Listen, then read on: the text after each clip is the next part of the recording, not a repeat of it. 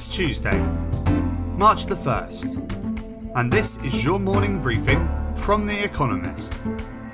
Coming up, Russian aggression increases and Western sanctions bite.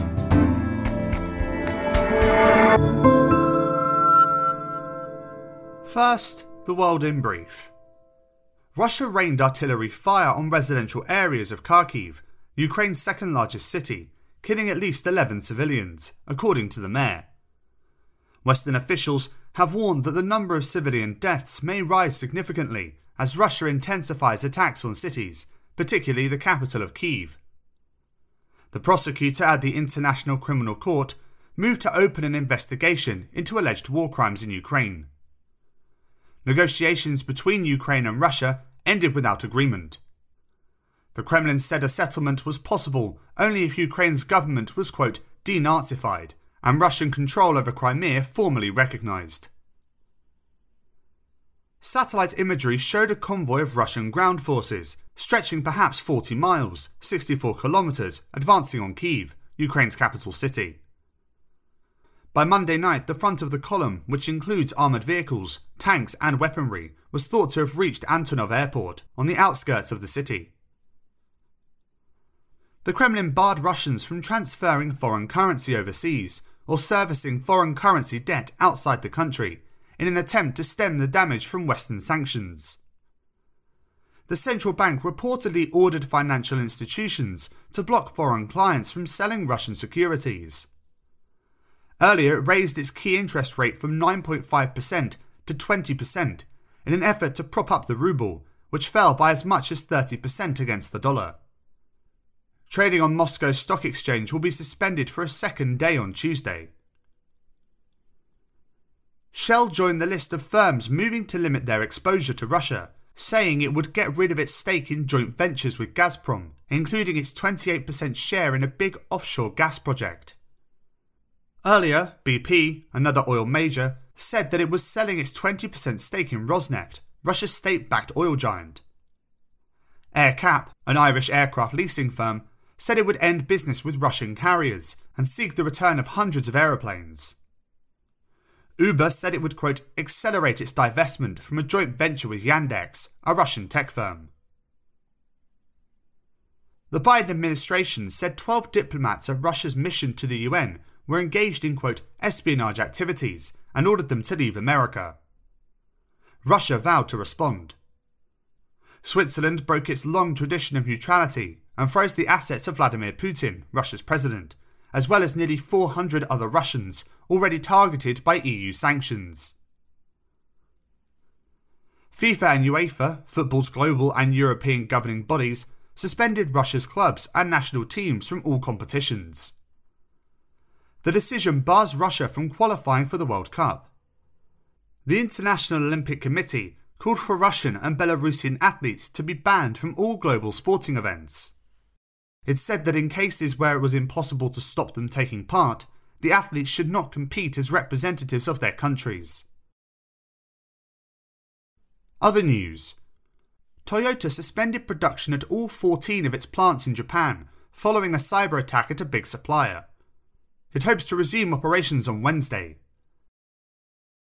The Intergovernmental Panel on Climate Change released a new report that found at least 3.3 billion people are quote highly vulnerable to the impacts of a warming world.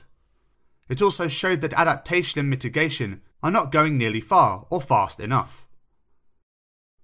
Hong Kong's chief executive, Carrie Lam, appealed for calm as panicked shoppers stripped supermarket shelves ahead of a rumoured COVID 19 lockdown.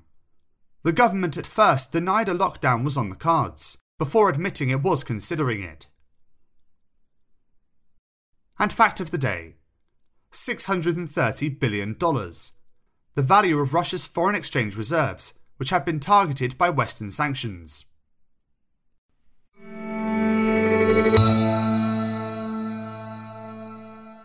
And now here's today's agenda.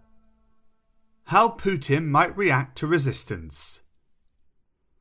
The bulk of Russian forces are now just 25 kilometres from Ukraine's capital, Kiev, and seem likely to encircle it in the coming days. They have also broken through Ukrainian lines in the south, driving west to Odessa, a major port, and north towards the centre of the country, where they could cut off Ukrainian troops in eastern Ukraine. Even so, the Russian war machine is undoubtedly struggling. The biggest problem appears to be logistics. Russian tanks and other vehicles have been seen abandoned on the roadside, either broken down or out of fuel. Nor has Russia secured the skies. In recent days, Ukraine has used its Turkish made TB 2 drones to conduct deadly strikes on unsuspecting Russian forces. The war may now be entering an uglier stage, as Russia makes up for its slow start with more firepower. After failing to seize Kharkiv with ground assaults, Russian forces have targeted Ukraine's second biggest city with rockets and cluster bombs. As the stakes for both sides rise, so too will the number of civilian casualties.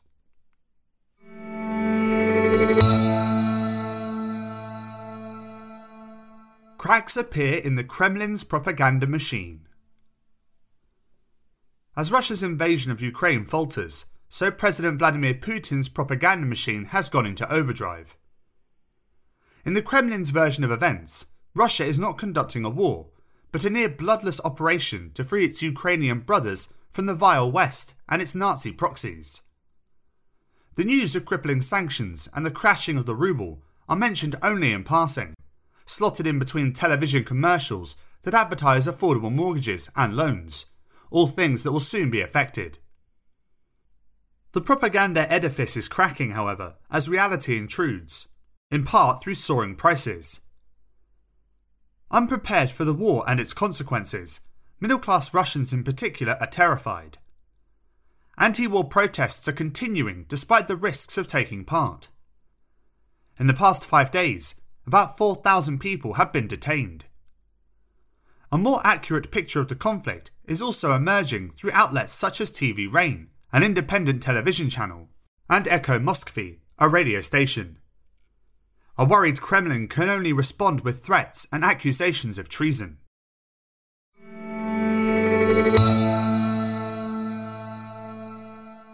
Russia invades Joe Biden's State of the Union address. A president's quote, State of the Union address is a chance to defend his record while pitching his priorities to lawmakers, as well as ordinary Americans. On Tuesday night, Joe Biden will give the first of his presidency. With his approval ratings underwater and his government facing a trifecta of threats to its domestic, economic, and, not least, foreign policy, it is a formidable task. The pandemic, inflation, and Ukraine will all feature prominently in Mr. Biden's speech to a joint session of Congress. On the first, Mr. Biden will hail the country's progress in combating COVID 19 on the second, he will trumpet the trillions in spending he signed into law last year, the cure he will insist to rising prices. But it is the third leg, America's response to Russian aggression, that will be most closely watched. After imposing sanctions against individuals, technology firms, and Russia's central bank, Mr. Biden must explain his strategy. Despite the bipartisan consensus on confronting Russia, expect little applause from stone faced Republicans.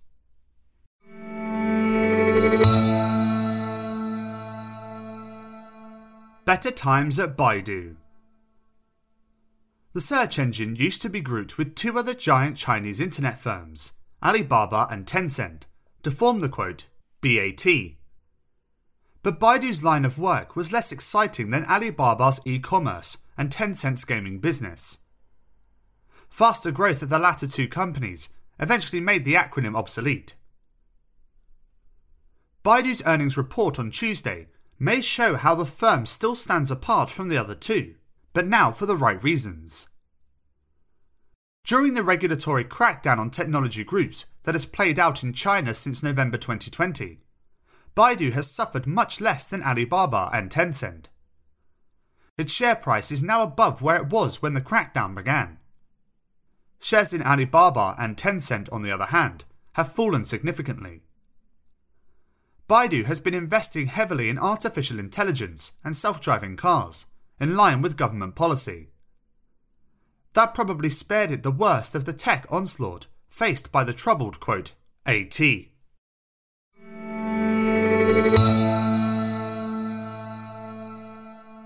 Margaret Atwood on her life and times. After a long career, Margaret Atwood shows no signs of slowing down. Her new book, Burning Questions, is a departure from her award winning fiction. The Handmaid's Tale has been on and off the bestseller lists for 35 years. This collection of, quote, essays and occasional pieces focuses on her own life and times. Why do all people tell stories across cultures? What makes a feminist? How can we live on our planet? The book meanders through the Canadian writer's endlessly curious mind, time and again demonstrating her wit and sense of humour as much as her intellect. There is no rhyme or reason to the 65 pieces that comprise burning questions, and that's the pleasure of it. Miss Atwood dips her toes in climate change, the culture wars, big tech, debt, and Shakespeare. She pens tributes to departed writers, reflects on the conception and reception of her great novels, and the death of her partner.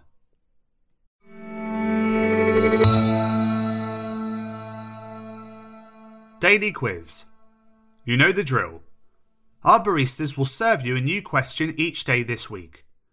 On Friday, your challenge is to give all five answers and tell us the connecting theme.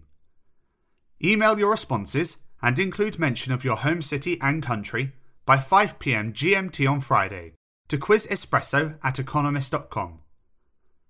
We'll pick randomly from those with the right answers and crown one winner per continent on Saturday. Tuesday. Which American actor found fame playing a small time boxer in a film he wrote himself?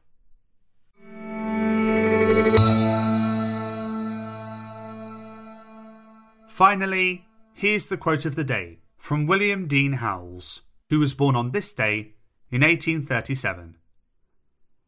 The secret of the man who is universally interesting is that he is universally interested. That's it from The Economist Morning Briefing, available every weekday and on Saturdays. You can hear interviews and analysis from our journalists, including our current affairs podcast, The Intelligence, by searching for The Economist on your podcast app, or by asking your smart speaker to play the latest Economist podcast. And as a subscriber, you have access to each week's full edition in audio. Just download the Economist app on your mobile device to start listening.